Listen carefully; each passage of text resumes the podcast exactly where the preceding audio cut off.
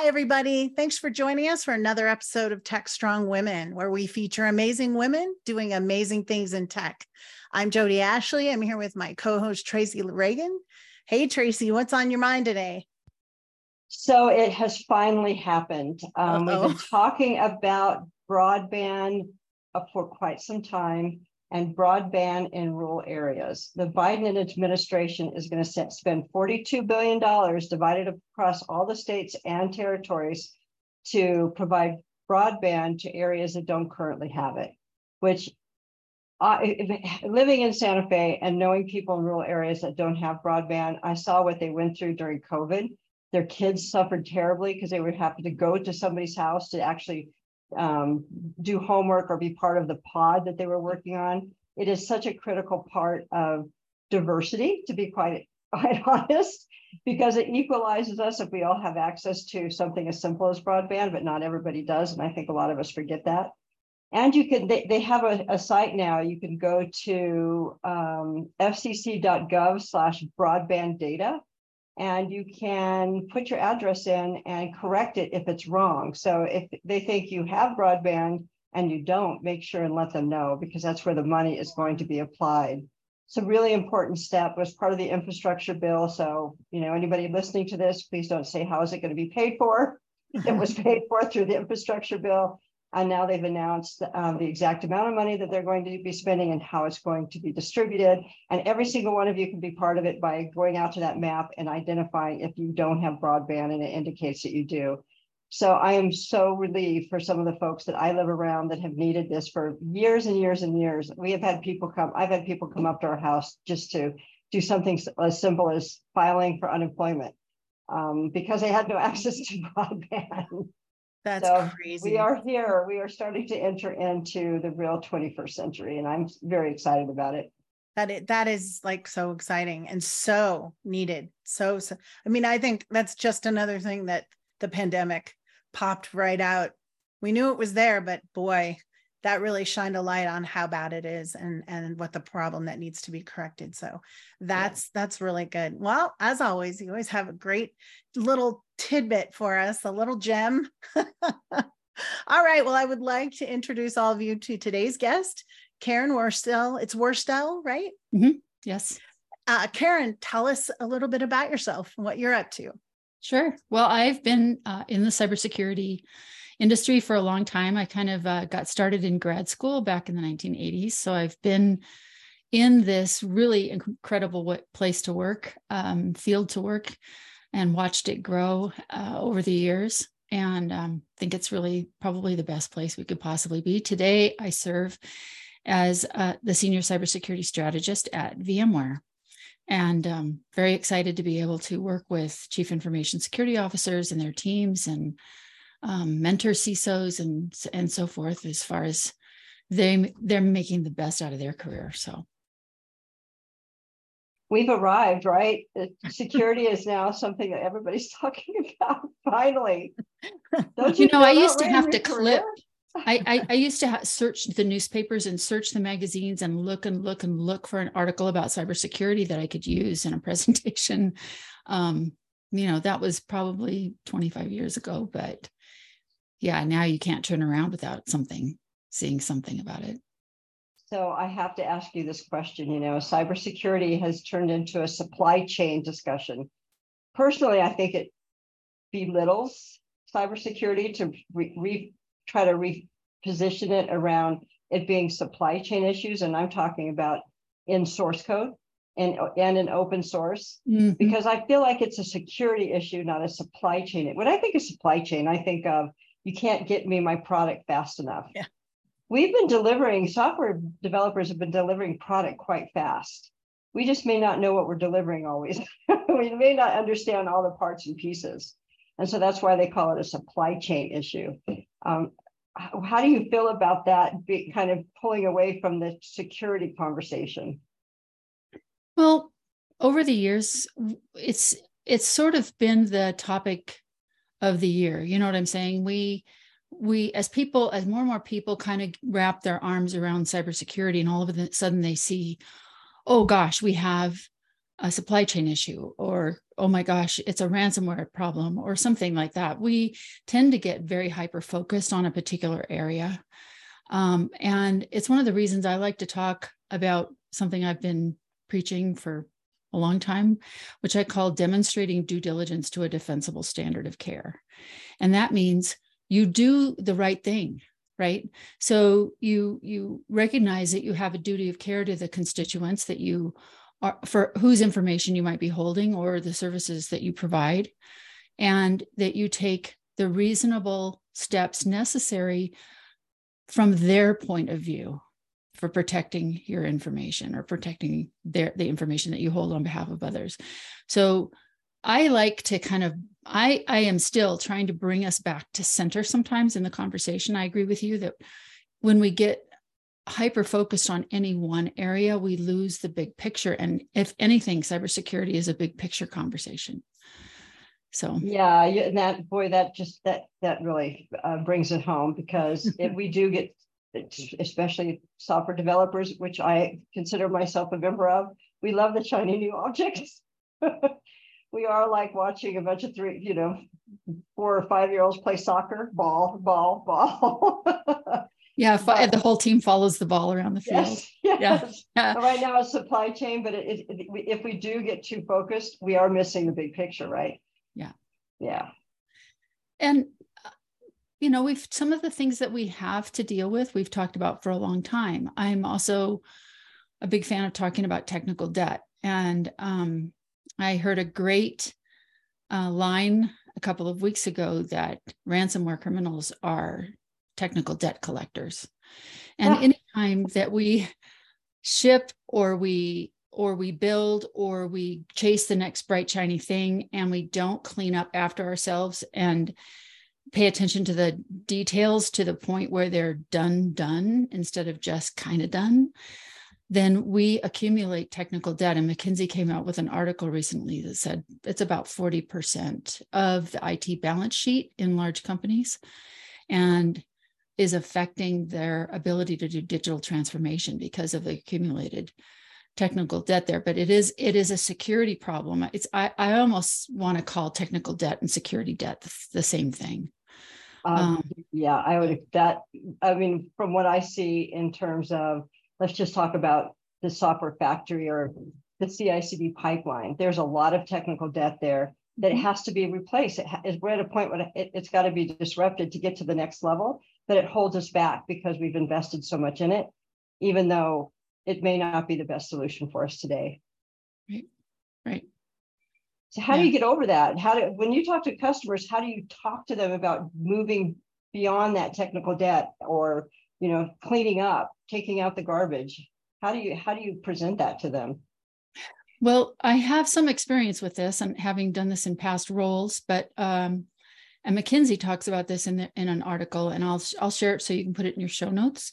Yeah. Um so people can take a look at it because if you just basically think of technical debt as security debt and then look at the way they talk about how to deal with it i think we can we can learn a lot from that. And and one of the things that they talk about absolutely has to be in place is that the tone at the top, the governance of this, the the commitment of executive management to bear the tax that is going to take on every new project in order to address the technical debt. Even if I try to do a digital transformation project and I want it to be successful, I must address the technical debt that gets in its way one of the things McKinsey su- suggests is that we apply something like a 20% technical debt tax to new projects. Number one, it makes us really think about the project that we're about to undertake and what's involved in making it successful.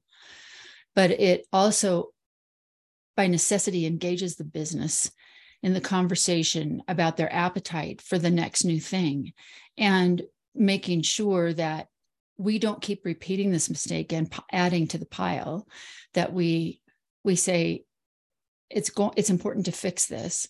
We're going to fix it as we move forward. So we're not just doing one or the other. We're doing both but we're doing it in a way that's that's smart and recognizes that you can't continue i use an i use the metaphor of cleaning one's room right? You can't mm-hmm. live in a in a room or a house for 20 years and never clean it. But Well, that's kind of what we do. You shouldn't. Well, maybe Some somebody level- does, some right? But it's not a place that anybody No, wants to live. absolutely. It's Yeah. miserable. Right, right. Right. Yeah. So it's kind of like that with IT. Yeah. and and and it's not just IT, it's not just the IT organization's problem it's the entire company's problem so it's uh it takes um some governance with some real teeth to to make it work but I will say that when it is addressed it has the potential of putting a company on the fast track to being able to implement the things that are new and to be able to take advantage of the technology opportunity that moves their business forward. Um, and my experience was when we addressed the tech, the security debt that we had accumulated in a, in a past company, um, in a very deliberate sort of way, we started deploying defect-free code. We, our break fix went away. Um, you know, we went from a 791 outage call six days a week for two hours to none.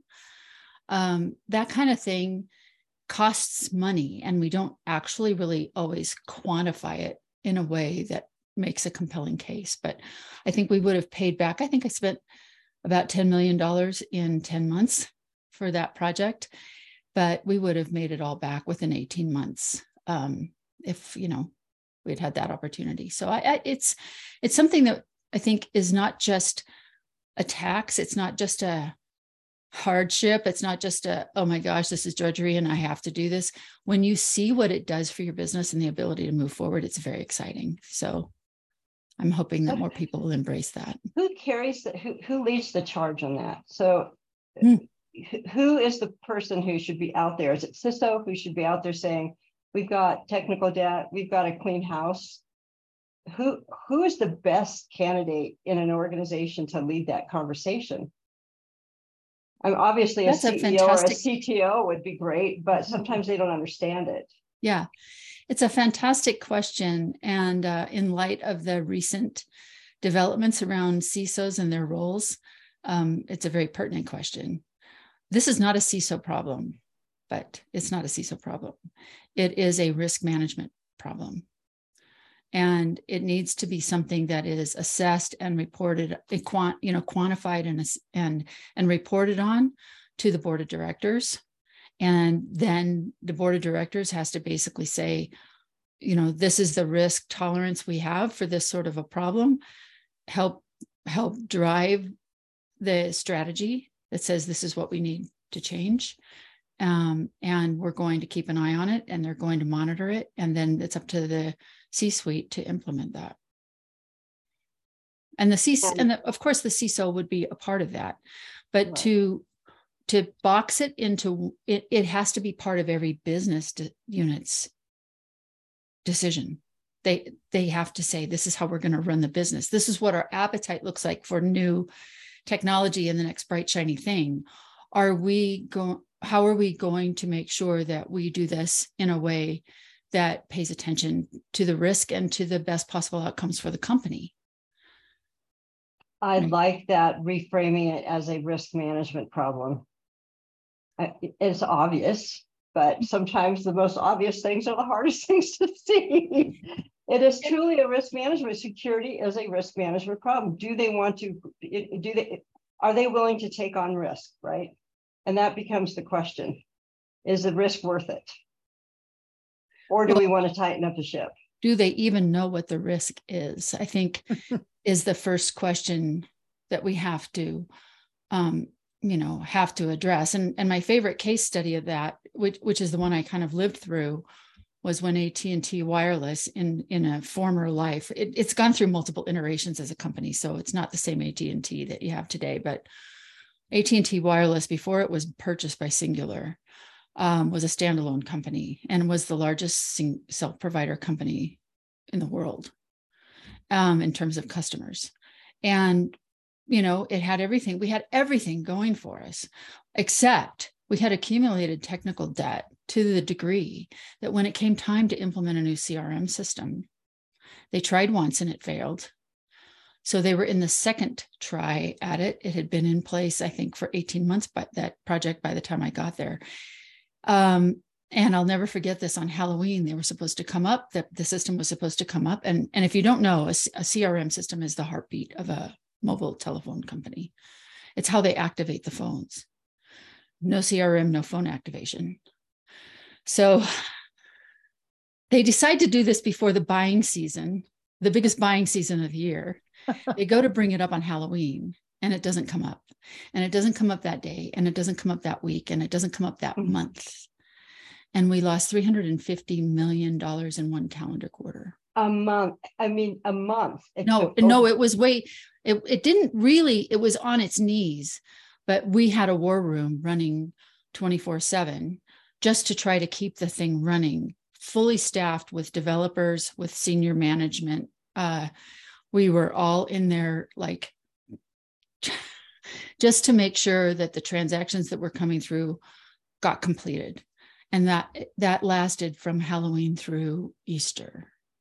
Oh, oh what a nightmare i think southwest airlines may have experienced a little problem with technical yeah. debt yeah, it's starting to become a conversation it's yes. we're going to see it just like security you're going to start to see it be talked about more and more as more people become aware of it. But as I asked you the first question, you kind of bring it all the way up to don't get focused on a certain area. It's all a risk management discussion. Mm-hmm. And I feel like if we keep pulling it for, you know, for developers, for project leads, for project managers, directors, VPs, if we keep bringing it back to a discussion about risk management, how much risk are you willing to take and what do you want to do to change that? it start it changes the conversation in I think a very productive way. I think we have to do a better job in order for that conversation to be really productive and to take hold. I think it, it behooves us to figure out a way to talk about it because it doesn't help a ton for me to walk into a room full of executives and say, "What's your risk appetite?" because it's like uh, I, how do i how do i even begin to answer that question? But if i walk into a healthcare provider and i say you need to answer this question definitively. Are you willing to tolerate a 50% loss of patient records the answer is going to be no right so so tell me if your if your if your risk tolerance is I need 99.999% protection of the confidentiality, availability, and integrity of patient records. Then I know what to do. You see what I'm saying? Yes. That yeah. I have to have a way to translate that risk appetite into something actionable that I can design and implement. And a really great example of this, Jamil Farshchi just released the copy of the control framework that Equifax has been has spent the last four years putting together. Boy, did they have an embarrassing moment in time. right, but that was a risk. That was a risk management situation, right? Yes. So, so obviously they've taken that to heart and they've decided to do something about it, and they have re- shared with the world on LinkedIn actually their all their um, control framework. And really, yeah. You I download a copy. It's quite eye-opening because it includes things like change control and configuration management and all the things that we that would get buried under the blanket of uh hygiene IT hygiene like just good solid IT management practices and uh, yeah it's got an it's very helpful so I really encourage people to take and to be quite honest some of those terms like you know, change management and configuration management. Those are terms that you and I recognize, but I don't think a lot of new, younger developers uh, really have ever even heard those terms. They've That's been terrifying. going so fast. They've been going so fast that configuration management has been lost to the term de- DevOps, right? Mm. And we don't even really understand what configuration management really meant. I, re- I working for a bank. I asked uh, a one of the VPs what he really meant by configuration management. He says, "I I, I want to know every change, even if they're going to put new, new paint the parking lot new. And it's going to cause people to come into work late. I want that to be part of my configuration management discussion. He wanted to know every detail because he was very risk averse and wanted to plan for any any any possible uh, uh, impact. Right. I do understand that actually. Um, you know, my mantra was I, I had a couple. I actually, I have more than two, but the two that I said the most was the only bad problem is the one that we're not talking about. Exactly. And, and no surprises. So if that means you have to come and tell me that we're painting the parking lot, I want to know. Right. If it's something that's going to tell me that my team who's got to run an exercise can't get in to park, I want to know. Right. That was that was how he he framed yeah. it, and I and I never forgot that conversation mm-hmm. because I realized that he himself wasn't getting focused on one particular area. He was looking at it from a much broader perspective, and understanding anything can create risk. Yeah, yeah, yeah. Well, you know, we're we're kind of wired in this profession to always look for the thing that goes wrong. And um, and and and I realized that about myself rather late in life, that my my primary question, personally speaking, was what do I have to fix today? Which kind of presupposes the condition that everything is broken. Uh, but that is essentially how our profession operates on a day to day basis. And if you think about that, the toll that that takes on people, um, and you know, it, it's it's no wonder why there's a bit of a gulf when we're trying to have a conversation with people who are not part of that mindset, because they're like, I'm thinking about what can I build today, what can I create today, you know, what am I going to make that's amazing today? And what you're talking about is what's broken. There are two different worlds. And um, that's a challenge for us because the truth of it is we do kind of tend to look for what's broken. Yeah, we do. And developers love to jump in and fix it before they even know exactly completely what's broken. Oh my goodness. like, know, yeah, we can fix it, we can fix it, we'll get to it right away. you know, my boss, um, my boss at AT&T Wireless was just, I just learned so much from him. But when we ran those break fix calls every day, um, the rule he made was you had to come in with a root cause analysis of the thing that broke and you had to come in with a solution. And very often, the solution that would come in was we got a patch from the vendor, we're going to put it in today. And he goes, What does the patch do? Well, I don't know. We got it from the vendor. okay, but that's not the, that's not, you know, we're going to, that's a technical debt issue, actually. Applying patches that we have no idea what they do. So, um, yeah, the i'm not trying to advocate for slowing down uh, the devops cycle because i know it's gotten to a speed that is something that you know is a wonder to behold. At the same time it terrifies me a little bit that you say they don't understand what configuration management and change control and all of that might look like. And and the truth is it's not the same as it used to be. So we can't just go back to that. But we do have to figure out how we're going to avoid this accumulation of technical back to the technical debt how we're going to ac- avoid that when what we're deploying is not completely fully baked. It's if it's going to be a deploy and see what breaks um, uh, you're going to have technical debt. That's why we have chaos engineering. Yeah.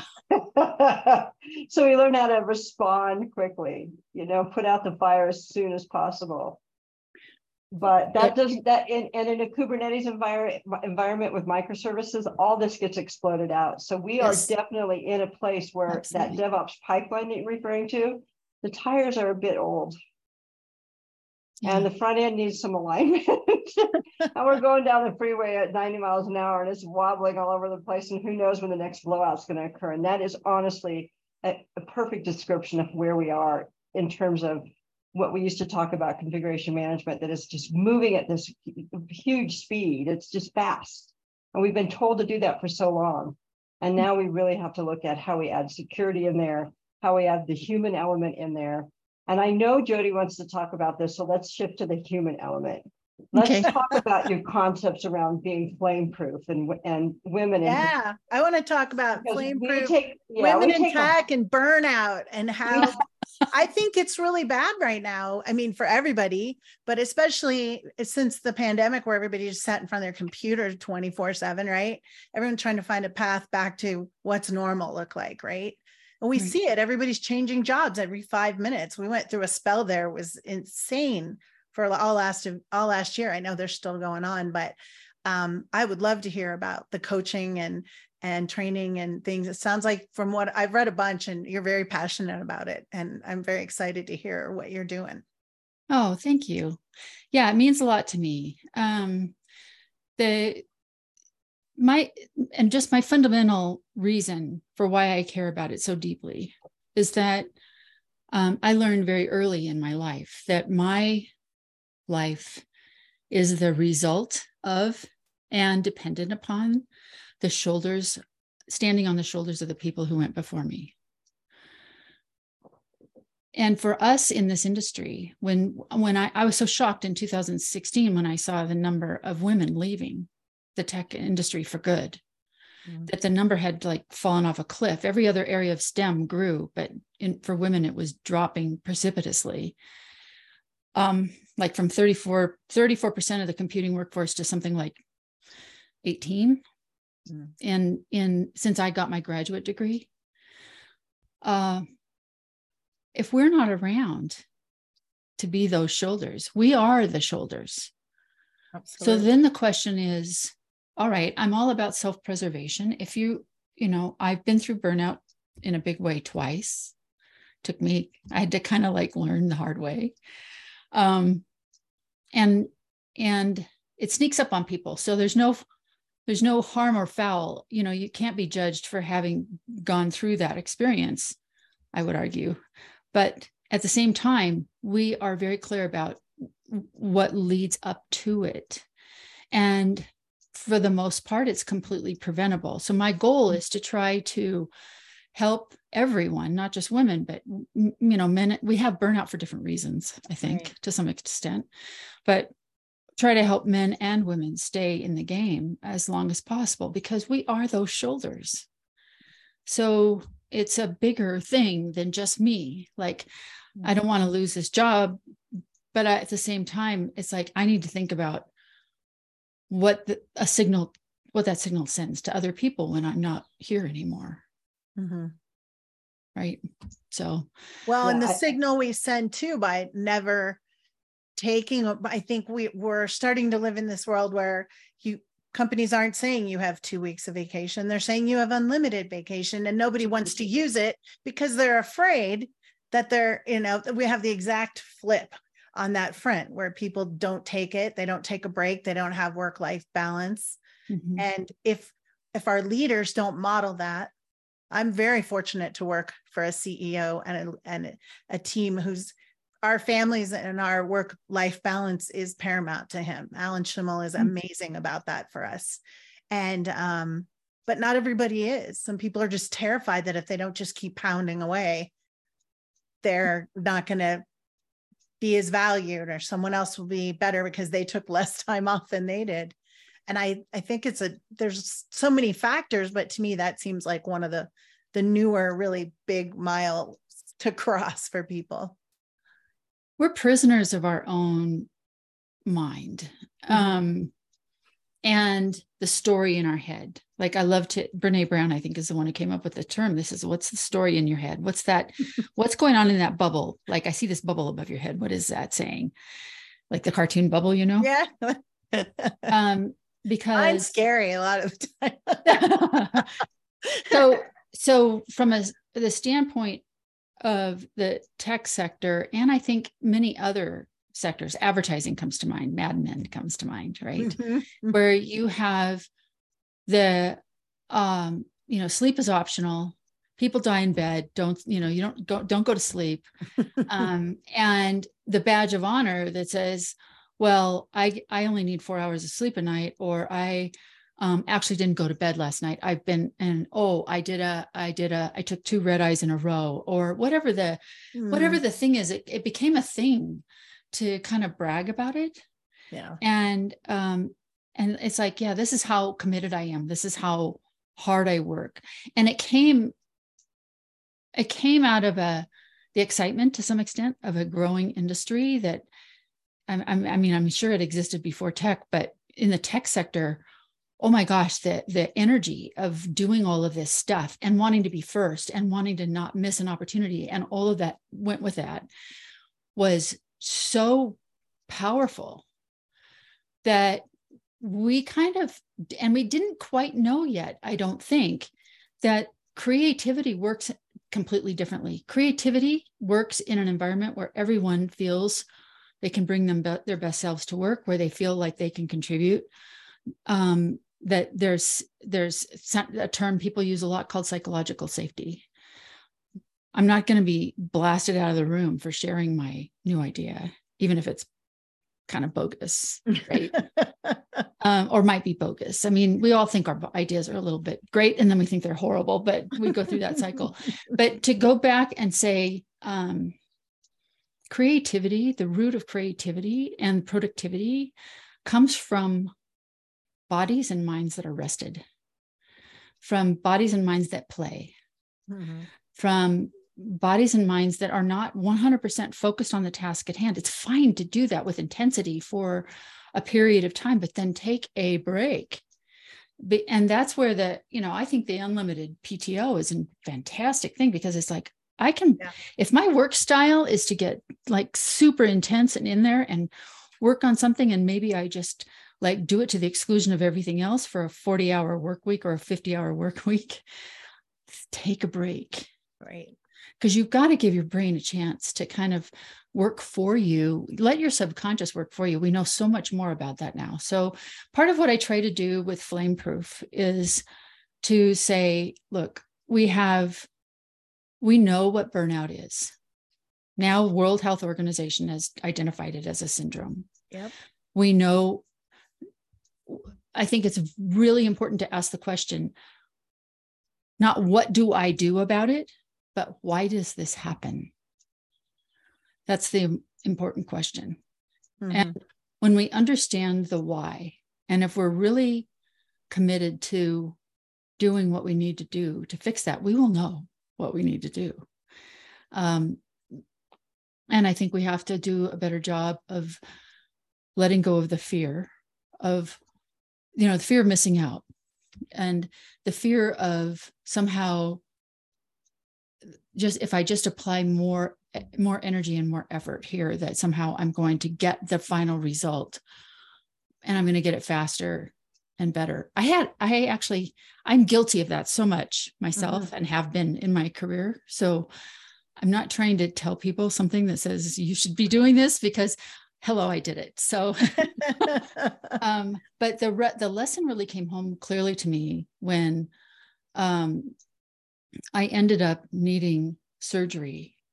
I don't know if you've ever had sinus surgery, but it's like pretty brutal and I needed to have surgery. And when I asked the doctor, I was like, I was in the middle of a big project.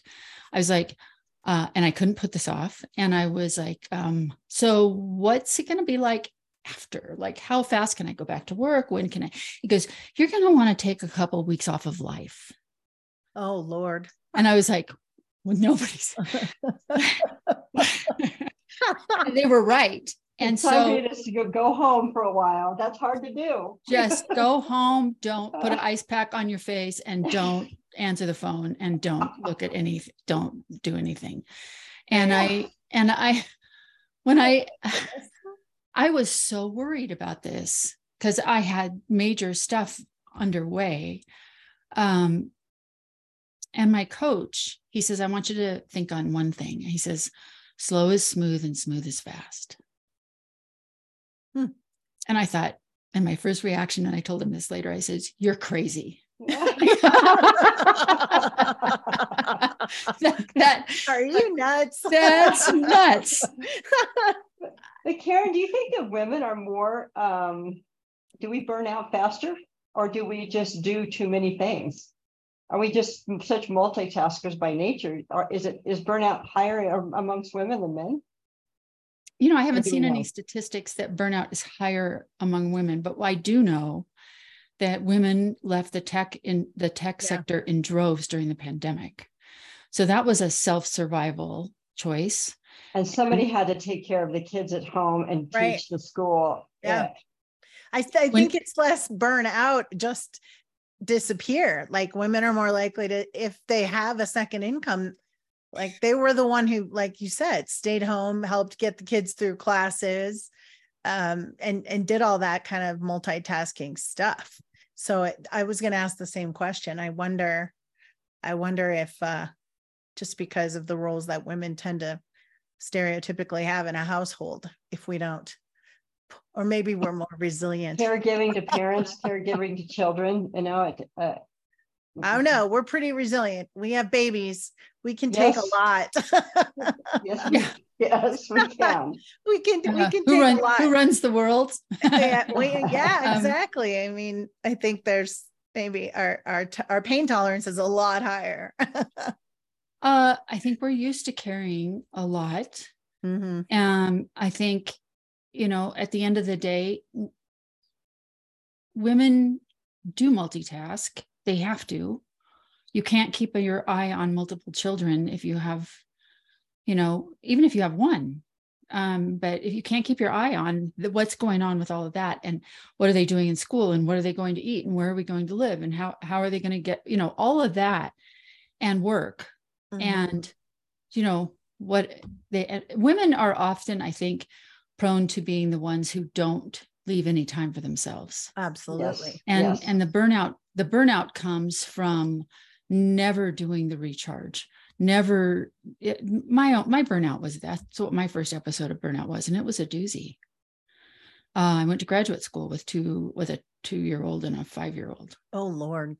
Yeah. Um and finished on time uh and uh and uh yeah so that and during the pandemic, I think it got to such a degree, it got to such an extreme that women had to choose between work and their children. Absolutely. And that's always going to be almost always going to be a easy choice. I mean, not an easy one, but a it's always going to come down on the side of raise of your children. Yeah. I didn't um, even realize a, I didn't realize that I could take care of myself until about a year after I got divorced. and I'd been married for 15, 16 years. And I was like, wait a minute, I can like go do this or I can go do that. But then I went through the whole my kids aren't with me. I sh- my kids should be with me. I battled the guilt of not being a mom in the moment and and staying out and having drinks with my friends after work and having that downtime and being, but I should be momming. It took a good long year and a half, two years for me to realize that was okay, that I was okay to be having a good time and happy about that. And I think that's that's what's hard. And I think downtime, know, when you talked about getting away, but I think with all the screens and phones, what drives me nuts is like the expectation that I'm on vacation today and I'm going to answer your email or I'm going to answer, you know, your Slack message. I don't if if I'm off, I don't do that. Now my husband drives me bonkers. Like I'll hide his phone. so I'm like, this is our vacation. This is a day off. Nobody's gonna die if you don't answer a Slack message. I think that's the thing that people stay tied to all that, even though they should be just taking a break, you yeah. know. And there was a lot of burnout in uh, especially in um, SREs, people who were working in the SRE space during COVID. They were they were unsung heroes to keep systems up and running in environments that were remote and they hadn't had that kind of experience before. They had logon issues. They had issues getting into places where they needed to be because they weren't in a, in a physical environment.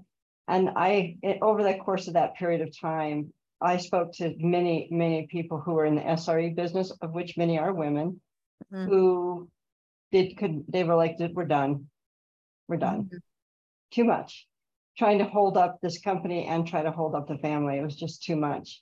Yeah. And, and women leave too because of raising families. But is there a way, uh, uh, are organizations and companies, uh, does the enterprise try to create pathways back in and use transferable skills when they're ready to come back? Is that a focus that enterprises have? Uh, it is at VMware. And so uh, I'm seeing more and more of that, like reentry um, opportunities. And um, yeah, I think I think there are there are companies. I don't know how many of them there are, and mm-hmm. and it's really hard to tell like a company's policy versus what they really do. Yes. Um, but I see it. I see it at VMware. So uh, that really encourages me. I hope that they can continue to set that kind of an example. Um, and and it's one of the reasons I work here because I just believe so much in the way that they treat people. Um, so that's a that's a big one there's a lot for women to think about when they just choose to step out. And I would hope that we begin to think that maybe we should talk to somebody before we make that decision. The decision to to leave, to leave industry, mm-hmm. to leave your job because of the of because of you're not particularly flame proof and maybe it's really hard right now at home and it's hard at work uh, mental health, I think, is a discussion that every organization should be having and making sure that individuals have an open door that they can go in and talk to somebody. And that's this is why mentorship is so important. And women tend to want female mentors to have those kind of, kinds of conversations. And the more women we lose out of tech, the less mentorship there is. And so it's a spiraling problem. Uh, and I hope that we can somehow figure out how to create better mentoring programs for young women coming in so that if they do go off and have a family and they are starting to feel really overwhelmed, they have somebody to come talk to about it to look for solutions other than them just stepping out of yeah out of work. Yeah, well, and I think that's kind of the idea behind the talks I give and the workshops I give on flame proof and burnout. I will say really quickly, because I know you're going to want to have something for your audience that they can do w- with. Mm-hmm. Um, and the tagline to being flameproof, you know, flameproof your career and your life and handle adversity like a boss. The key is in the tagline. So the idea that we will not have adversity is unrealistic. And the question then is this the science shows that the quality of our life is determined to a large degree by the quality of our emotions. And when I, so if I have a really rough week and I dwell on the coulda, shoulda, woulda, or what did that person do to me, or if I embody my full victimhood, or any of that kind of mm-hmm. jazz, I am choosing a certain set of emotions. I might have resentment, I might have anger, I might have, you name it, right? None of those are helpful. So in handling adversity like a boss is not to say that everything's going to be rosy. But when I can reframe a situation that says, I am in control of this, I do have at least two choices. I um, I am also allowed to make those choices. And I also know how to find the people around me who can advise me, to your point right who are going to come to my aid and and be here have my back talk to me about what it is that i need you know what help me evaluate what it is that i need to do if i'm not able to do that on my own um, for for whatever reason in the moment. But the the the way that we choose the way that we choose to handle adversity like a boss what does be what does that mean for a person? Does boss mean brave? Does boss mean bold? Does it mean self-respect? Does it mean you know what what does that embody so pick the boss and pick your leadership traits that are the ones that you want to embody and and and make them the positive ones right Absolutely. Uh, because that's where look I can roll with almost anything, almost, almost anything. At work, for sure, anything. my personal life, almost everything. And and that is how I choose to embody those emotions on a day-to-day basis that help me um, deal with whatever comes. So that's that's my encouragement. I mean it is ab- every you always have at least two choices and your emotions are a choice. Absolutely absolutely what a great place we got it we're almost out of time here but what a great place to end the conversation karen thank you so much um, this was great it was really great to chat with you and um, what a great conversation i know our audience is really going to enjoy watching this um, everybody, thanks. Thank Karen. Thank Tracy. And um, stick with TechStrong TV. There's a lot more great shows coming up for you guys to watch today. And we'll see you on our next episode of TechStrong Women. Thanks. Thank you so Thank much you. for having